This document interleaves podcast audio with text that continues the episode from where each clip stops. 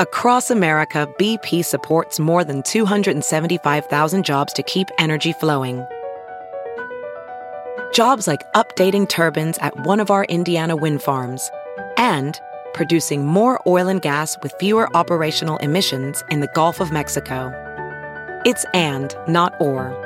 See what doing both means for energy nationwide at bp.com slash investing in America. It's Merriam-Webster's Word of the Day for June 19th.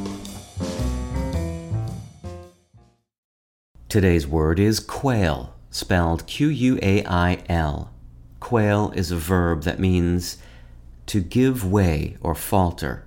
It can also mean to recoil in dread or terror or to cower. Here's the word used in a sentence from the Gulf Times by Michael Hiltzik.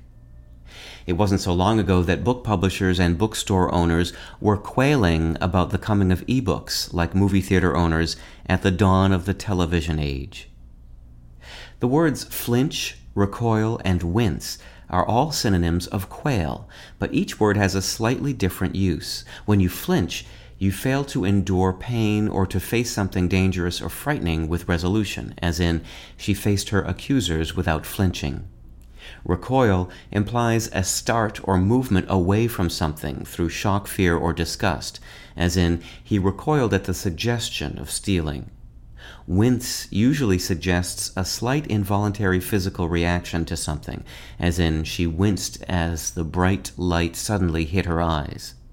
Quail implies shrinking and cowering in fear, as in he quailed before the apparition. With your word of the day, I'm Peter Sokolowski. Visit merriam-webster.com today for definitions, wordplay, and trending word lookups.